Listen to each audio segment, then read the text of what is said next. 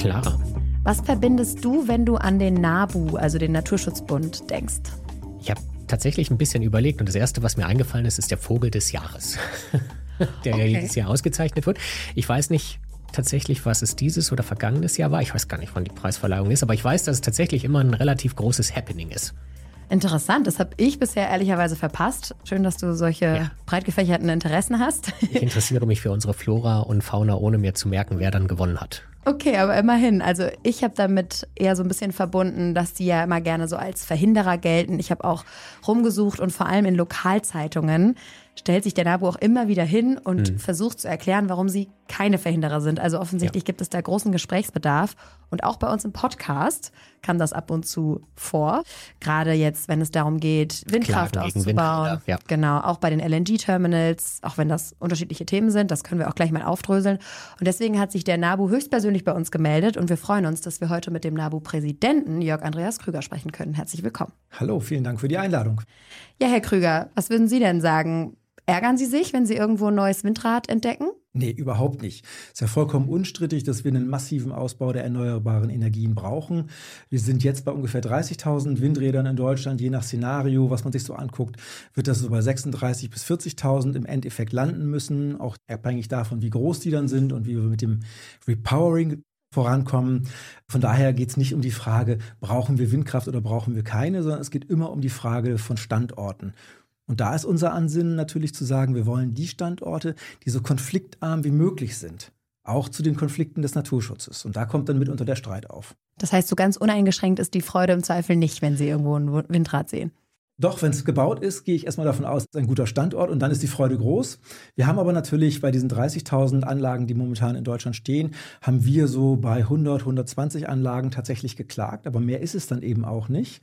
Und wir haben uns natürlich auch bei mehr Fällen in die Planung eingebracht und haben gesagt, Mensch, bei diesem Windpark wäre es gut, ein Windkraft, eine Windkraftanlage weg von dem Waldrand, mehr in die Feldmark rein, damit man die Schlagzahlen mit den Fledermäusen und die Kollisionsrisiken reduziert und solche Sachen. Also da bringen wir uns dann schon ein und versuchen mit unserer Kompetenz, die wir dann oft auch lokal haben, über die Populationen, die da leben, von Fledermäusen, von Vogelarten, dafür zu sorgen, dass eben so wenig wie möglich Schaden angerichtet wird. Und für Menschen wie mich, die jetzt so gar nicht in dem Thema drinstecken, mit welcher Begründung wurden die Klagen denn dann abgewiesen, wenn sie geklagt haben und trotzdem die Windräder gebaut wurden? Also in den Fällen, in den meisten Fällen, wenn wir klagen, gewinnen wir sogar. Also von okay. daher, da sind dann wirklich Planungsfehler gemacht worden. Und am Ende ist es immer die Frage. Und das waren alles Planungsfehler mit Blick auf Arten- und Naturschutz.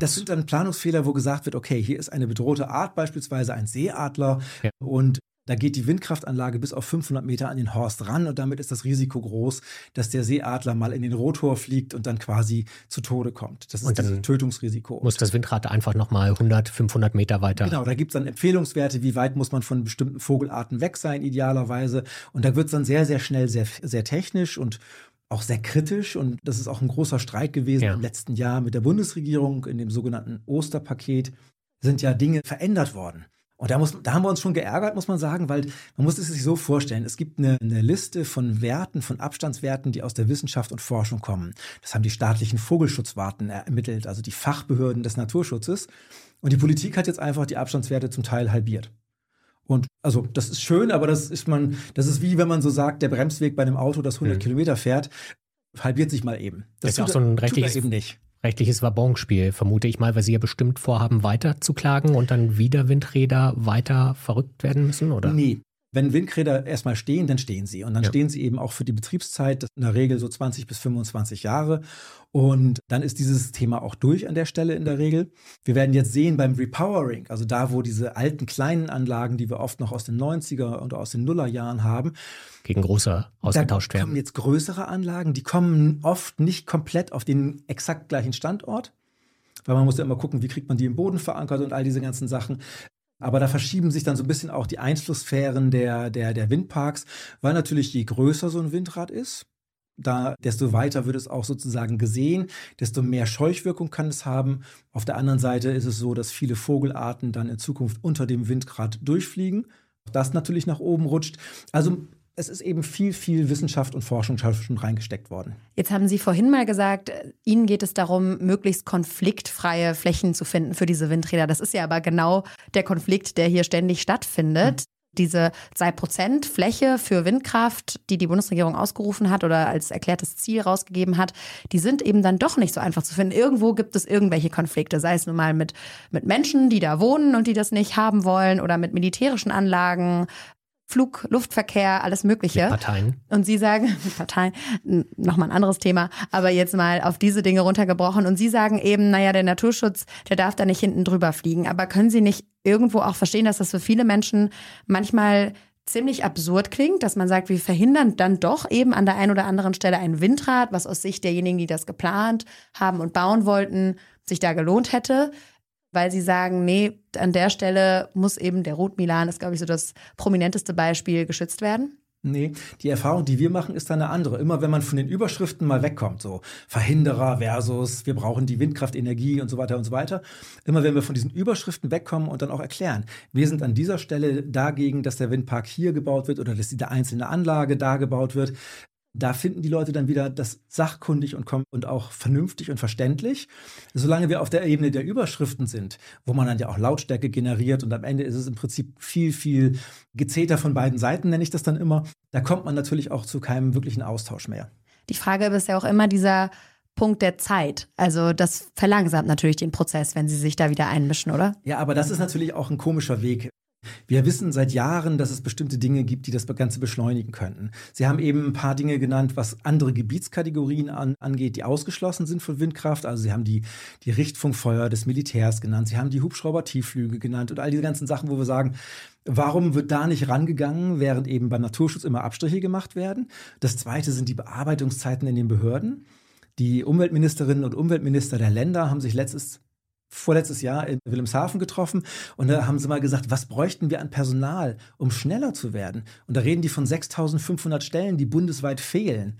Und am Ende machen wir qualitativ jetzt Abstriche und sagen, beim Naturschutz oder auch beim Rotmilan sollen Abstriche gemacht werden, weil wir letztlich die Behörden nicht vernünftig ausstatten, weil wir sie nicht digitalisieren, weil vieles einfach nicht ineinander läuft. Das kann es auch nicht sein. Naja, im Endeffekt sollen ja wirklich alle Bereiche angegangen werden und unsere Erfahrung ist, dass wirklich jeder Bereich das immer so eins weiterschiebt. Ne? Die Behörden sagen, na ja, wir haben aber auch ständig immer irgendwen, der da noch klagt und die einen sagen das, die, diejenigen, die am Ende das Windrad bauen wollen, denen ist es einfach insgesamt viel zu viel, dann funktioniert der Transport nicht. Also ich gebe Ihnen ja recht, es gibt tausend Punkte, aber das ist immer einer. Und müsste man sich da nicht zusammentun und sagen, naja, am Ende, was die Arten ja auch brauchen, also wenn man jetzt nochmal über Artenschutz spricht, ist ganz dringend eben den Ausbau der erneuerbaren Energien, um den Klimawandel nicht noch weiter zu befeuern. Naja, Sie haben natürlich recht, dass es unglaublich viel gibt, was da sozusagen reinspielt.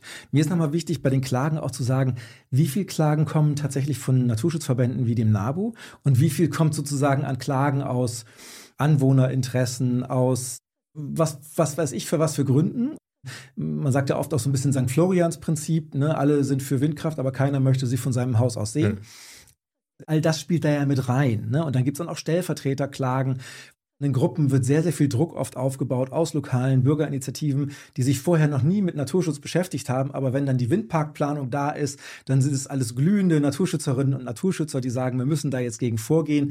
Das, das heißt, sie werden manchmal instrumentalisiert. Es wird versucht, es wird versucht, da Druck aufzubauen und das ist für unsere Ehrenamtlichen vor Ort auch mitunter gar nicht so einfach, wenn man da quasi.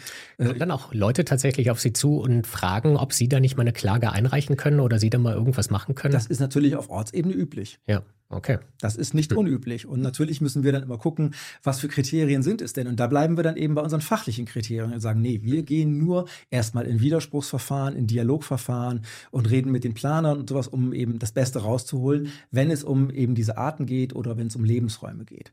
Und Sie hatten ja noch die Frage gestellt, ob es jetzt nicht einfach mal sein muss.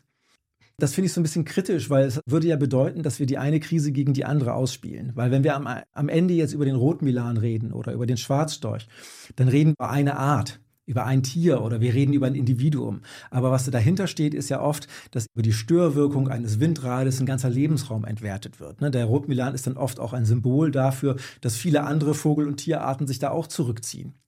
Und deswegen ist das immer so ganz schwierig zu sagen, es geht ja nur um diesen einen Rotmilan oder diesen mhm. einen Schwarzstorch. Nee, es ist mehr, was da damit zusammenhängt. Und man muss schon genauer hingucken, weil unsere roten Listen, also die Listen der bedrohten Vogel- und Tierarten, die Qualität unserer Lebensräume, die wird ja in Deutschland auch immer noch schlechter. Und dass eine Krise gegen die andere ausgespielt wird, ist nicht klug.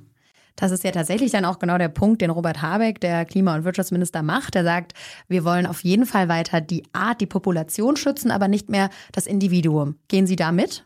Naja, wir sagen, der Artenschutz ist immer Fokus auf die Population. Das muss so sein. Das sagen auch die europäischen Richtlinien ganz klar.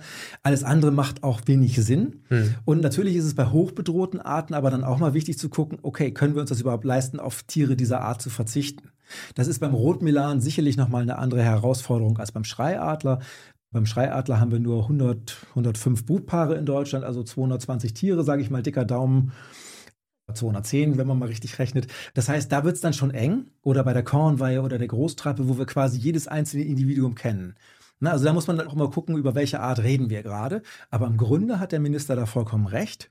Es geht beim Artenschutz immer darum, lebensfähige Populationen zu erhalten, sie möglichst auch in der Fläche zu halten, also nicht zu sagen, die leben dann alle auf der Insel Rügen oder die leben alle ähm, am Starnberger See oder sowas, die wir noch haben, sondern so breit wie möglich, um auch da risikoarm zu sein, weil dann hat mal eine Region ein Jahr mit wenig Bruterfolg und dann mal eine andere Region, aber das pendelt sich dann aus, wenn sie gut verteilt sind. Und jetzt bezogen auf das Gesetzespaket beziehungsweise die Gesetzespakete, Oster- und Sommerpaket, die er da eben erlassen hat, wo er ja ganz klar gesagt hat, wir verändern jetzt eben dieses Prinzip. Ist das dann wirklich eine Veränderung? Weil das klingt so, als hätten Sie schon immer auf die Population und gar nicht aufs Individuum geschaut. Naja, das ist genau das. Also der Artenschutz geht immer auf die Population. Das, was es nachher verrechtlicht hat, waren diese Kollisionsrisiken. Da wird es jetzt echt dann ganz, ganz rechtlich und Figelinsch.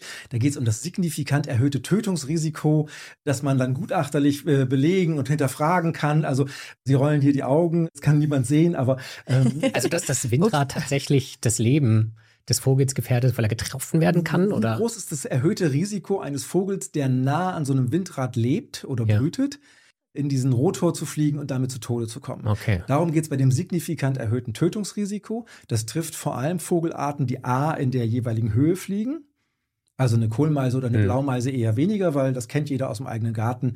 Die fliegen, fliegen relativ tief. Und es sind vor allem segelnde Arten und große Vogelarten, die eben nicht so wirklich gut manövrieren. Das sind die Greifvogelarten, das sind die Adlerarten, das sind Reiher, das sind die beiden mhm. Storcharten, die wir in Deutschland haben. Und das ist es dann aber auch relativ schnell, was dieses Tötungsrisiko angeht. Und das ist zu diesem riesen Bohai aufgebaut worden, wo wir lange Jahre versucht haben, in Arbeitsgruppen mit der Umweltministerkonferenz der Länder und des Bundes vernünftige Lösungen zu finden. Das wurde dann letztes Jahr abgekürzt unter dem Eindruck der, der, der, des Kriegseintritts und der äh, beschleunigten Bedarfe, die wir unzweifelhaft haben, vollkommen richtig. Wo wir uns geärgert haben, ist am Ende, dass da diese Abstandswerte, von denen wir vorhin schon mal gesprochen, worden haben, äh, gesprochen haben, dass die politisch einfach entschieden worden sind. Also wenn man einen fachlichen Wert hat, wo man sagt, eine Art hat den und den Abstand und dann ist das Risiko gering und das sagen einem die Wissenschaftler und es gibt mhm. auch keine anderen Daten, dann als Politik zu sagen, ja, wir machen den Abstandswert jetzt mal mit 40 Prozent oder mit 50 Prozent. Das kann man zwar tun, das hat aber wenig fachlichen Hintergrund. Und das ist das, wo wir sagen, Mensch, da hätte man vielleicht besser eine andere Lösung gefunden. Und dagegen haben wir sehr lautstark sozusagen zur Wehr gesetzt, weil das entbehrt dann so auch jeder Fachlichkeit und jeder Art von wirklicher Einschätzbarkeit. Und wenn man jetzt darauf mal schaut, auch auf wirklich dieses tatsächlich erhöhte Tötungsrisiko, ich habe mir auch mal so ein paar Grafiken angeschaut, die, glaube ich, dann auch sehr populär wurden, mit Sicherheit auch von der Windkraftlobby gepusht. Nach dem Motto, Windräder töten gar nicht so viele Vögel. Wenn man sich das auch im Vergleich dann wirklich mal anschaut, Autos, Häuser, Katzen sind die größten Risiken für Vögel und Vogelarten in Deutschland. Würden Sie sagen, Sie konzentrieren sich da manchmal ein bisschen zu sehr auf den falschen Bereich? nee, da muss ich immer ein bisschen lachen und manchmal ärgere ich mich auch ehrlicherweise ein bisschen, weil wir reden, ich hatte ja eben gesagt, bei den Windkraftanlagen reden wir über den Schwarzstorch, den Weißstorch, den Seeadler, den Schreiadler, also diese großen segelnden Arten. Das ist was ganz anderes als eine Hauskatze fängt. Also da werden so ein bisschen Äpfel und Birnen, es ist alles Obst, schon richtig, das sind alles Vögel. Aber die der werden, eine Vogel ist nicht mehr wert als der andere, hoffe ich ich. ja, aber ich meine, da wird im Prinzip ganz, ganz viel durcheinander gewirbelt und durcheinander ge äh, geschmissen. Und ein Teil dieser Arten, die wir auf dieser Liste haben, der besonders kollisionsgefährdeten Vogelarten, so heißt das dann im Fachdeutsch, die sind hoch bedroht. Also bei der Kornweihe haben wir noch, glaube ich, 20 Brutpaare bundesweit. Bei, äh, bei der beim Schreitler hatte ich schon gesagt, 110, 105 Brutpaare. Bei der Großtrappe sind es auch nur knapp über 100 Individuen, die nur noch in Deutschland leben. Das ist also Ne, also da wird es dann schon auch was anderes als eine Katze und da wird es auch was anderes als der Tod an Glasscheiben, der total signifikant ist. Da haben Sie schon recht, aber eben vor allem für Gartenvögel und manchmal für Zugvögel, wenn man irgendwie so einen Glastower hat, der mitten in eine Zugschneise gebaut worden ist. Und davon haben wir genug. Von den Vogelarten haben wir vielleicht nicht genug, aber die sind natürlich in ganz anderen Populationsgrößen. Ja. Da reden wir über Hunderttausende von Brutpaaren oder auch mal Millionen von Brutpaaren. Und das ist natürlich immer ärgerlich und wir engagieren uns als NABU massiv, um da reduzieren zu können. Ja.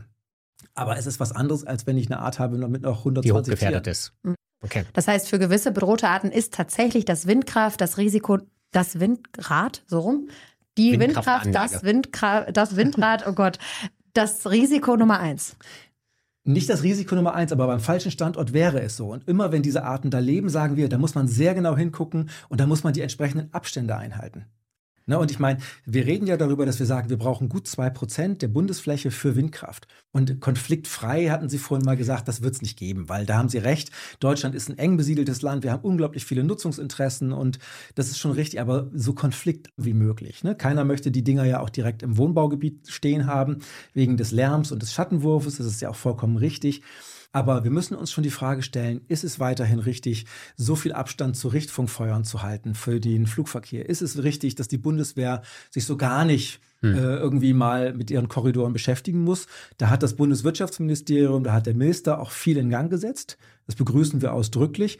Aber es ist eben nicht so ganz einfach alles.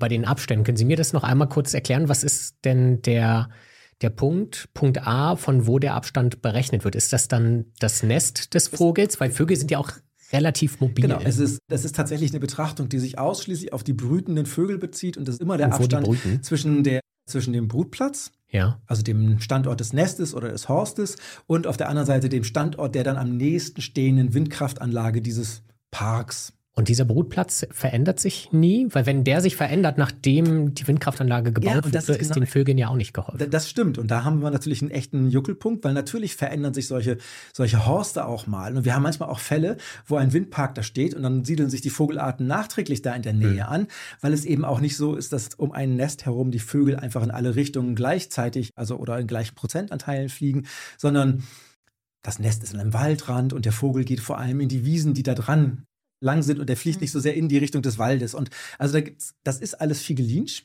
Mhm. Aber am Ende steht immer diese Frage des erhöhten Tiertötungsrisikos. Und da ist eben wirklich die Frage, wie nah bin ich da dran? Und ich meine, das ist dann diese Raumnutzungsanalyse, die im Rahmen der Planverfahren dann gemacht wird, dass dann, wenn man so nah dran ist, eben im ersten Schritt geguckt wird, wo fliegen die Vögel eigentlich hin? Wo ja. haben die ihre Nahrungsgründe? Dann wird viel auch gearbeitet mit, mit Ablenkflächen. Das heißt, man, man optimiert bestimmte Flächen die in die andere Richtung, also weg vom Windpark sind, damit Vögel da vor allem ihre Nahrung finden. Also man, man kann schon auch sogenannte Minderungs- und Vermeidungsmaßnahmen machen, um es trotzdem zu ermöglichen, dass man so dicht aufeinander hockt. Aber am Ende ist es eben so, wir sind gut beraten, wenn wir aus Konzentrationsflächen und Flächen, wo bedrohte Vogelarten leben, mit der Windpark draußen bleiben, weil da die Konflikte eben tendenziell besonders hoch sind. Und ist diese Möglichkeit, die ja auch immer wieder geboten wird, dass man, oder die auch Robert Habeck jetzt nochmal in den Mittelpunkt gestellt hat, dass man, wenn man etwas baut, woanders dafür Flächen schützen muss, wieder renaturieren muss. Also es gibt ja auch die Möglichkeit, so eine Art Ausgleichsfläche dann zu, zu kaufen im Endeffekt, sich da frei zu kaufen. Wie sehen Sie das? Ich sehe es schon, Sie schütteln mit dem Kopf. Da, da gibt es zwei unterschiedliche Dinge, deswegen nur. Also zum einen ist es so, immer wenn in Deutschland ein Projekt umgesetzt wird, das in der freien Landschaft ist, wird geguckt, was macht das mit der Natur und Landschaft und man muss dann die sogenannte Kompensation leisten. Das können Flächenkäufe für den Naturschutz sein, das kann aber auch eine Heckenpflanzung sein, das kann die Anlage von einem Kleingewässer sein oder man sagt, dieser Landwirt äh, wirtschaftet jetzt die Flächen in Zukunft anderen Intensität. Also das ist ein breites Portfolio, aus dem sozusagen dann geguckt wird, was machbar ist.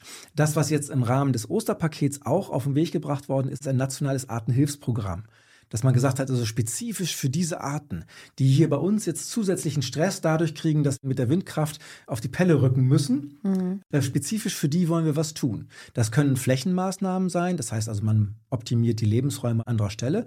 Das können aber manchmal auch Dinge sein auf dem Zugweg. Weil beispielsweise der Schwarzstorch, der fliegt zum Teil bis nach in das Afrika südlich der Sahara, gibt es Bottlenecks auf dem Zug, die dazu führen, dass vielleicht da auch drei, vier Prozent der Population jedes Jahr hängen bleiben, weil die Lebensbedingungen oder weil direkt bejagt wird oder weiß der Teufel was. Das sind die Dinge, die, die in diesem nationalen Artenhilfsprogramm angegangen werden sollen. Darüber wird jetzt seit einem Jahr gerungen und geredet. So richtig viel ist natürlich noch nicht am Start. Geduld ist da keine meiner Kernstärken, um es mal vorsichtig zu sagen. weil das eben in Behörden. Das gehört, glaube ich, ja. auch zur Berufsbeschreibung, wenn man für einen Naturschutz Das stimmt. Ja. Also, aber dagegen, also mir wäre nur wichtig, diese beiden unterschiedlichen Dinge, Kompensation auf der einen Seite, Artenhilfsprogramm auf der anderen Seite.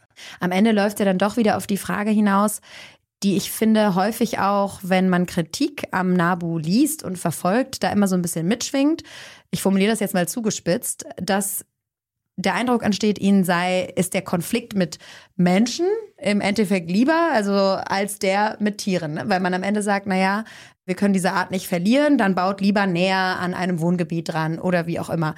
Ich spitze das jetzt mal zu. Nein, also unser, unser Slogan, unser Wahltitel ist ja für Mensch und Natur. Und es geht immer darum, auch in einem engen Land wie, engen Land wie Deutschland die guten Lösungen und die Kompromisslinien zu finden. Was aber schwierig ist, ist, wenn ein Bundesland wie Bayern sagt, wir halten von jedem einzelnen Hof oder von jedem einzelnen Gebäude die zehnfache Kipphöhe der Anlage weg. Ne, also die mhm. Kipphöhe ist dann quasi immer die, die Gesamthöhe oder die Narbenhöhe, je nachdem, wie man es berechnet. Berühmte H10-Regelung oder 10H-Regelung. Die, die sogenannte ja. 10H-Regelung. Und auf der anderen Seite haben wir zu Recht diesen, diesen Abstandswert, der sich aus dem Lärmschutz ergibt, dass man sagt, man möchte, dass jeder in Deutschland gut schlafen kann. Das bedeutet, man muss diesen Wert von 35 Dezibel pro Nacht darf nicht überschritten werden. Das ist bei den meisten Anlagen ein Abstand von so 700 bis 800 Meter. Hängt noch ein bisschen von den Hauptwindrichtungen ab und so weiter. Aber der Unterschied zur 10H-Regelung sind das schon mal 500, 600 Meter Unterschied. Deutlich weniger. Und darum ja. sagen wir, das geht nicht gegen Menschen, aber es geht gegen so pauschale Dinge, wie sie in NRW und in Bayern mit diesen 10H-Regelungen da waren, weil die machen natürlich den Raum unglaublich dicht. Und das wäre jetzt natürlich auch eigentlich die passende Gelegenheit, nochmal zu erklären, warum Vögel oder besonders diese bedrohten Arten auch für die Menschen wichtig sind. Ja, weil ich, wie ich es vorhin gesagt habe, diese Vogelarten symbolisieren Lebensräume einer bestimmten Qualität. Und wir sehen momentan, was alles auf diese Lebensräume einprasselt. Wir haben 500.000 Hektar Wald verloren in den letzten fünf Jahren durch den Klimawandel. Wir haben jetzt dieses Jahr ein sehr feuchtes Jahr gehabt im Sommer mit eher zu viel Wasser in vielen Regionen. Die letzten viereinhalb bis fünf Jahre war es eher deutlich zu wenig Wasser. Unsere Landwirtschaft geht quasi immer wieder in die Knie, was die Ernährungssicherung und solche Sachen angeht. Und wir sagen, wir brauchen eine eine Infrastruktur aus guten Gebieten, in denen Humusaufbau im Boden, Wasserhaltekapazität, das Ökosystem Wald in seiner Stabilität auch als Kühlzelle der Landschaft. Ich meine, jeder von uns weiß, an heißen Tagen im Wald ist es immer echt Bisschen viel, kühler als viel in der angenehmer Stadt. als in der Stadt, auf, äh, ja. also auf jeden Fall als in der Stadt. Oder wenn man mal zeltet, habe ich festgestellt, auf jeden Fall im Wald zelten, im genau, Schatten. Genau, und ich, ja. das sind die Dinge, wo wir sagen, deswegen brauchen wir Lebensräume von Quali mit Qualität, die eben von bestimmten Beeinträchtigungen auch freigehalten werden. Und das ist das, was für uns Menschen dann auch das Wichtige ist. Wenn wir dort Vögel haben, ist das ein praktisch ein Qualitätsmerkmal für das, den Lebensraum. Das sind quasi Leitarten, mhm. Symbolarten, Flaggschiffarten kann man mhm. auch sagen. Mhm die wir dann brauchen und die natürlich in der Kommunikation eine Rolle spielen und die im Rechtlichen eben auch aufgrund ihrer Sichtbarkeit eine mhm. andere Relevanz haben, als, sag ich mal, der einzelne Laufkäfer oder die einzelne mhm. Schnirkelschrecke oder, oder, oder die, die, die, die Libelle. Mhm. Die aber auch wirklich tatsächlich ja jeweils eine wichtige Rolle in dem jeweiligen Ökosystem genau, spielt. Man weiß das ja, wenn man eine Sache rausnimmt, dann hat man am Ende eine Plage von irgendwas anderem, was die eben fressen. Genau, oder und, die, und die Vogelarten sind ja nur da, weil das andere da auch noch ist. Mhm. Insofern, wenn wir noch mal einmal, wir waren jetzt an Land, bevor wir gleich noch mal zu den Vogelfans kommen, da habe ich auch nämlich interessiert mich sehr. Ich wollte einmal fragen, auf dem Wasser, Offshore-Windkraft ist ja jetzt auch immer größer das Thema. Da engagieren Sie sich weniger stark oder ist das da einfach das Problem nicht so groß? Da würde ich auch widersprechen. Wir engagieren uns ja sehr, sehr stark. Es wird ja, nur weniger wahrgenommen. Vielleicht ist einfach noch nicht so viel passiert im deutschen Offshore-Bereich. ne, und es ist vor allem so, im Offshore-Bereich gibt es keine Dörfer und Siedlungen. Das heißt, und da gibt es auch keine regionalen Tageszeitungen. Offshore-Bereich, also wir brauchen Offshore-Windkraft und das sind natürlich besonders tolle windhöfige Standorte und das lohnt sich gerade in der deutschen Bucht, der Nordsee, mhm. natürlich total. Aber auch da haben wir natürlich so, das ist kein unbelebter Raum. Und auch da haben wir Arten, die sensibel sind. Im Offshore-Bereich ist das beispielsweise der Schweinswal, also dieser kleine Wal, der bei uns in der deutschen Bucht lebt, dem es relativ schlecht geht. Und da hat man dann auf der einen Seite diesen, diesen Unterwasserlärm, wenn diese hm, die, die, die, die installiert die Türme, werden. Türme von den Windkraftanlagen da reingespült oder reingerammt werden. Mhm. Das kann man technisch inzwischen ganz gut minimieren, einem sogenannten doppelten Blasenschleier. Das ist ein relativer Aufwand, aber das geht ganz gut. Der Schweinswald ist aber auch gestresst durch den zunehmenden Schiffsverkehr, durch den mhm. Infraschall, der dann da ist, der die Kommunikation zwischen Mutter und Kalb behindert. Wo kommt dieser Infraschall her? Aus den Schiffsmotoren. Okay. Ne? Und Einfach Lärm unter Wasser. Genau, Unterwasserverlärmung, könnte man sagen. Ja.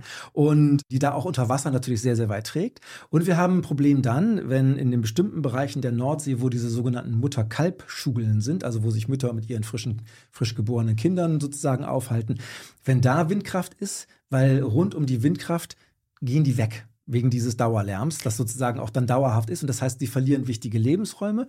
Und darum plädieren wir als NABU dafür, dass die Schutzgebiete, die wir mehr haben, auch freigehalten werden. Und das ist mit einer, mit ein, zwei Ausnahmen in Deutschland auch eingehalten worden. Wir haben einen sehr schlechten Standort ganz am Anfang, auch bevor die Schutzgebiete so richtig implementiert waren. Ist quasi einer der schlechtest denkbaren Standorte gleich mal bebaut worden. Wo ist der? Das ist Butendieck, ähm, der quasi vor Sylt okay. liegt. Spannendes Konzept, damals als Bürgerwindpark mit sehr viel Begleitung und Beteiligung der Bürgerinnen aus der Region. Dolle Sache das, aber mitten im Konzentrationsvorkommen des Schweinswalds und der ganzen sensiblen Vogelarten. Also und da hat man tatsächlich auch gesehen, dass diese Arten dann weggegangen sind. Die sind, sind. dann weg. Ja, ja, und ich meine, das müssen wir eben jetzt aus dem Monitoring der Windparks, die da schon stehen, auch aus den dänischen und den britischen, dass die Abstandswerte, die man nachher so hat, je nach Tierart zum Teil deutlich größer noch als das sind, was wir damals befürchtet haben. Und darum muss man gucken, auch da, wo bauen wir es hin? Und man denkt ja immer, Deutsche Bucht, ne, Platz ohne Ende. Wenn man dann mal guckt, wo so diese, diese Schifffahrtstrennungsgebiete sind, also wo quasi mhm. die Autobahnen der großen Schifffahrt sind, wenn man dann noch die ganzen Kabeltrassen hat, die Bodenabbaugebiete, dies, das und jenes, es ist dann am Ende dann doch deutlich weniger mehr. Das ist auch schon ganz schön Da sollen ja jetzt auch noch diese Inseln hinzukommen. Die Solarinseln und Energieinseln. Ja. Da sind natürlich jetzt viele Konzepte, wo man sich fragen muss, kriegt man das nachher wirtschaftlich gerechnet und umgebaut? Mhm. Ne? Die, die deutsche Bucht, eine Insel und die dann verankert im Boden. Also da also ich finde, es sind wahnsinnig viele spannende Konzepte. Das alles also nachher. Die Investoren hier, die sind fest davon überzeugt gewesen. Ja, also mal sehen. Spannend. Aber da an der Stelle interessiert mich noch, weil das ist auch ein Argument, was aus dem Wirtschaftsministerium immer wieder kommt und von denjenigen, die die Windkraftanlagen vor allem offshore dann auch bauen. Das sind ja dann auch teilweise Gebiete, wo dann keine Fischerei mehr zugelassen wird, zum Beispiel, wo sich also auch gewisse andere Populationen wieder erholen können, die das Ganze dann ja auch zum Positiven verändern können. Oder Sie hatten das vorhin auch mal an Land gesagt, dass dadurch ja auch die ganze Nutzung dieses Bereichs, wenn man jetzt sagt, man, da war vorher ein Forst, der, wo ständig abgeholzt wurde, was auch nicht gerade förderlich ist für die Natur, je nachdem, wie er genutzt würde, ob es Monokultur war, wie auch immer. Kann das sein, dass das auch zum positiven Veränderungen bringen kann? Also diese, diese äh, Fischereifreiheit der Offshore-Windparks definitiv. Man muss sich das ja auch so vorstellen, die deutsche Bucht wird ganz viel ja mit Schleppnetzen befischt. Mhm. Und das heißt, mit so einem Schleppnetz, das zieht man über den Boden und da werden quasi die obersten Zentimeter des Bodens, das ist wie so ein bisschen umgepflügt. Ja. Und das passiert statistisch zweimal auf jedem Quadratmeter der deutschen Bucht. Auf also, jedem tatsächlich. Auf jedem, ja. Das ist die Intensität, die und wir da zweimal haben. pro? Pro Jahr. Mhm. So, und das heißt also, in dem Moment, wo wir sagen, da ist auf, aufgrund der Schifffahrtssicherheit und der Kollisionsrisiken für den Schiffsverkehr wird, wird die Fischerei aus den Windparks rausgehalten. Das ist super wichtig. Und dann haben wir ja in diesem Windpark auf der einen Seite die, die Sand- und Schlickböden und auf der anderen Seite diese Hartgesteinssubstrate aus der Überschüttung der Kabel. Also die Kabel, die zwischen den Windanlagen laufen, werden mit Steinen überschüttet. Da können sich dann wieder Muscheln und solche Sachen, also da können sich ganz andere zoologische Gemeinschaften ansiedeln. Das ist für Fische unglaublich interessant. Und davon versprechen wir uns auch eine Menge. Deswegen plädieren wir sehr stark dafür, dass die Fischereifreiheit erhalten bleibt. Denn das ist tatsächlich ein echter qualitativer Zuwachs, den wir dann da haben. Und deswegen, es geht nicht darum, keine Offshore zu rufen, sondern es geht immer zu sagen, nicht in den sensiblen Gebieten und eben so viel wie möglich positive Effekte für das Ökosystem an sich erzielen. Und da ist dieser Schutz der Fischerei, der Fischjungbestände einfach ein ganz großartiger. Ich frage jetzt einfach mal ganz unsensibel. Sie merken schon, ich habe das jetzt immer mal wieder so zugespitzt, ohne jetzt wirklich sagen zu wollen, naja, sind dann die Meerfische vielleicht auch mehr wert als die Schweinswale, die dann dafür da nicht sein können? Gibt es da Abwägungen? Kann man da so eine Art Deal machen oder ist das in der Natur so nicht möglich? Naja, ich meine, am Ende stehen wir dann immer vor der Frage, äh, wollen wir den, den Schweinswal im, im Zweifel verlieren oder nicht? Und das heißt, der Schweinswal hat nichts davon, wenn da mehr Fische wieder sind? Nein, der Schweinswal kann schon mehr davon haben, aber er wird momentan tatsächlich durch die vielen, durch den vielen Lärm und auch ziemlich viele Kollisionen mit Schifffahrt, weil er das nicht so gut hinkriegt, geht er in so, eine, in so, ein, in so ein Risiko rein, dass die, die Population irgendwann wegbricht. Und deswegen sind wir da sehr vorsichtig. Und wie gesagt, viele der Windkraftunternehmen geben sich da auch echt Mühe und machen diesen doppelten Blasenschleier und mit viel, viel Herzblut dann auch gearbeitet. Aber diese großen Ausbaupläne, die jetzt beschlossen worden sind, bis hin zu 70, 75 Gigawatt, die werden wir nur mit massiven Beeinträchtigungen der Ökosysteme und der Tiere hinkriegen. Und darum geht es darum zu sagen, was kann man denn eventuell für die an anderer Stelle tun? Was müssen wir mehr tun? Müssen wir die Fischerei auch außerhalb der, der Offshore-Windparks noch ein bisschen reduzieren? Ähm, müssen wir, ja, und wir sollten auf jeden Fall auch die Belastung der Nordsee mit unseren Abwässern deutlich reduzieren, weil die Wasserqualität ein Riesending ist dann kann man sozusagen wieder einen Ausgleich schaffen. Das heißt aber, da bringt sich der NABU auch schon in Stellung und wird das nicht einfach alles so. Wir sind da seit vielen, vielen Jahren tief in der Diskussion drin. Es hat jetzt ja dieses, äh, die marine Raumordnung gegeben, da sind wir sehr tief drin. Wir sind mit einigen Forschungsprojekten damit drin. Wir haben auch durchaus immer wieder mit Klagverfahren Dinge abgeklärt, wo man sagt, Mensch, wie genau muss es denn jetzt im Offshore-Bereich gemacht werden? Also da sind wir unglaublich interessiert daran, dass das eine gute Lösung wird. Jetzt sind wir schon in der Nord- und Ostsee, vor allem Nordsee. Da kommen wir dann auch an die LNG-Terminals. Auch da haben sich ja viele Naturschutzverbände, nicht nur Sie, ziemlich erschrocken, als es plötzlich hieß, wir bauen das jetzt ohne jegliche Klagemöglichkeit. Wie sehen Sie das im Nachhinein betrachtet? Naja, wir haben ja mehrere Kritikpunkte da gehabt. Das eine ist so ein bisschen diese Frage, Umweltverträglichkeitsprüfung wird ausgesetzt und auch die naturschutzrechtlichen und die artenschutzrechtlichen Prüfungen sind deutlich reduziert oder komplett ausgesetzt worden. Und es waren diese Eilverfahren. Also normalerweise macht man ja einen Planfeststellungsbeschluss und dann hat man die Möglichkeit zum Widerspruch und all diese ganzen Sachen zu Klagverfahren. Das ist jetzt alles abgekürzt worden. Und das kann man für den letzten Winter sicherlich auch sagen, das war dann das Gebot der Stunde, weil wir hatten eben da draußen einen Krieg und wir hatten eine Gasversorgung, die nicht sichergestellt war und all diese ganzen Sachen. Jetzt sind wir in einer anderen Phase. Wir sind durch den ersten Winter des Krieges ganz gut gekommen.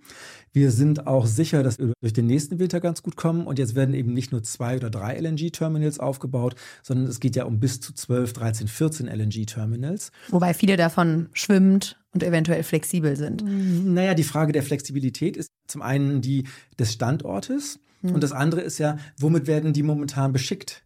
Momentan sind diese LNG-Terminals halt normalerweise fossilem Erdgas, also mit dem gleichen, was wir vorher aus Russland bezogen haben mhm. und was eben klimamäßig abgebaut werden muss und zurückgefahren werden muss. Und unsere Sorge ist, dass die Bundesregierung jetzt eine LNG-Struktur aufbaut, die auf dieses fossile Erdgas momentan noch abstellt und die deutlich größer ist das, was wir als Bedarf haben. Und ich würde immer sagen, natürlich, ein gewisser Puffer ist klug, äh, weil auf Knirsch zu planen hat sich eigentlich noch nie so wirklich bewährt weil irgendwas geht auch immer schief.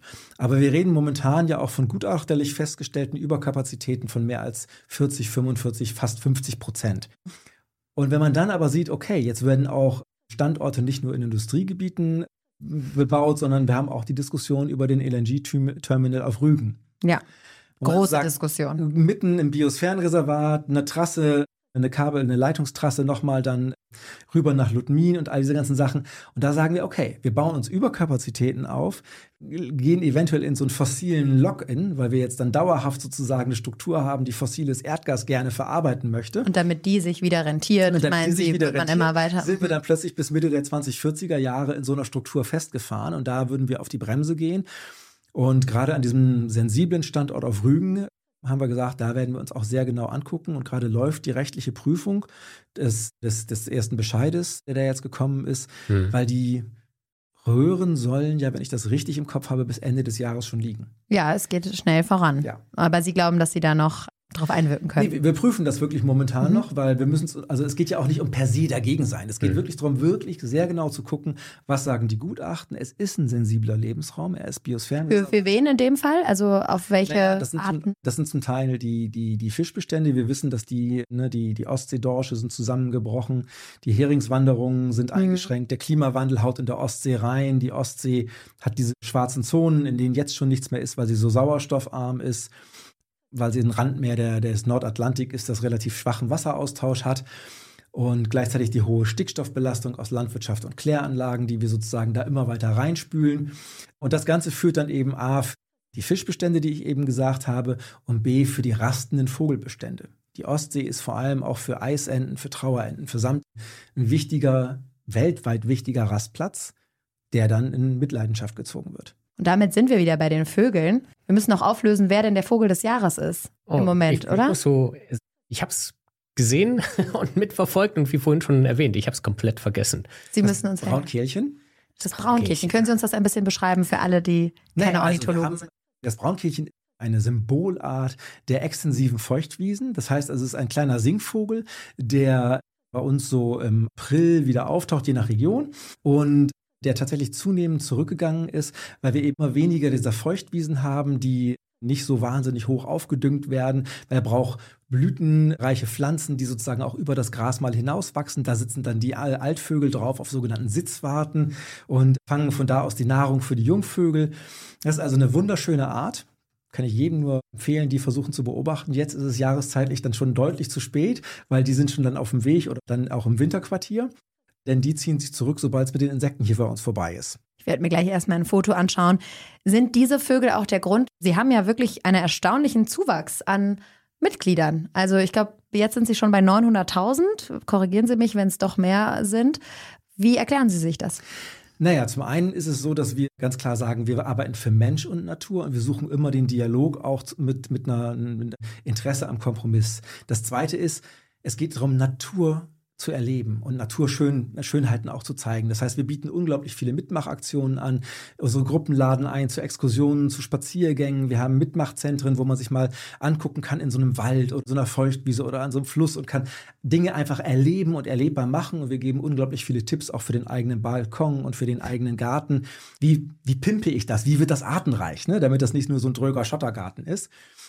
Und das Zweite ist, und das nehmen wir durchaus auch ja als Bestätigung für unsere Arbeit, dass wir uns eben zum Anwalt der Natur machen. Also immer da, also immer wahnsinnig viele Interessen, und das haben wir ja heute besprochen, was man alles so machen könnte an Projekten, an Bauverfahren und, und, und. Und wenn man da nicht aufpasst, das ist ganz schnell so, dass in so einer Region dann auch alles weggebrochen ist an qualitativ hochwertigen und schönen Lebensräumen, auch an Erholungslandschaften. Und da sehen uns die Leute schon auch als jemand, der dafür sorgt und der dafür eintritt. Was heißt, was ist Ihr Plan für den NABU für die kommenden Jahre? Wie wollen Sie auch, Sie haben jetzt da kein Problem mit, aber trotzdem müssen ja solche Vereine sich auch immer wieder modern halten oder Verbände. Naja, zum einen wollen wir natürlich immer mehr Menschen auch wieder einladen ins Ehrenamt. Wir haben momentan so 77.000 Ehrenaktive. Das heißt, die sich bei uns engagieren mit Pflegeeinsätzen, mit Nistkastenbau, mit Baumschnitt und all diesen ganzen Dachen, mit Krötenzäunen. Das möchten wir gerne weiter ausbauen, damit wir Menschen einladen, mitzutun. Das Zweite ist, wir haben da draußen diese riesengroße Biodiversitätskrise, über die wir schon geredet haben. Und da müssen wir wirksam was dagegen setzen. Das heißt, wir wollen mehr machen. Also das, was wir an Projekten bis jetzt schon gemacht haben, das ist gut, richtig und wichtig. Aber wir wollen jetzt in die Moorrenaturierung mit deutlich mehr Tempo rein. Wir wollen in die Renaturierung der Fließgewässer deutlich stärker rein. Mhm. Wir haben ja an den Toren vor Berlin, an der, an der unteren Havel, auf 100 Kilometer Länge ein vom Bund gefördertes Projekt, wo wir Altarme wieder anschließen, wo wir die Uferversteinungen reduzieren, wo wir die Kontaktzone zwischen Fluss und Umland wieder erhöhen. Das ist zauberhaft, was man da erreicht, im Einklang mit den Landkreisen, mit der Bevölkerung, mit den Gemeinden und davon mehr. Davon mehr an der Schwarzen Elster, am Rhein, an der Aller und überall. Also wir haben da draußen eine Krise und das heißt, wir müssen jetzt ins Tun kommen. Das klingt aber sehr optimistisch, wie Sie das beschreiben. Und das nehmen wir, glaube ich, gerne zum Abschluss mit. Jörg Andreas Krüger, vielen Dank. Vielen Dank für das Gespräch. Auch ich sage vielen Dank. Alle Folgen Klimalabor wie immer bei Apple, bei Amazon, bei Spotify und natürlich auch bei uns in der NTV-App und bei RTL Plus. Und nachlesen kann man das ganze Interview natürlich auch nochmal bei uns auf ntv.de und alle anderen auch. Und wer Fragen hat oder Kritik oder Anregungen, kann uns gerne eine E-Mail schreiben an podcasts.ntv.de. Oder wer vielleicht gute oder schlechte Erfahrungen mit dem NABU gemacht hat, die könnten wir dann auch oder so. mitnehmen. Wir freuen uns. Da komme ich gerne wieder. genau. Wir, wir laden Sie gerne wieder ein. Tschüss. Ciao.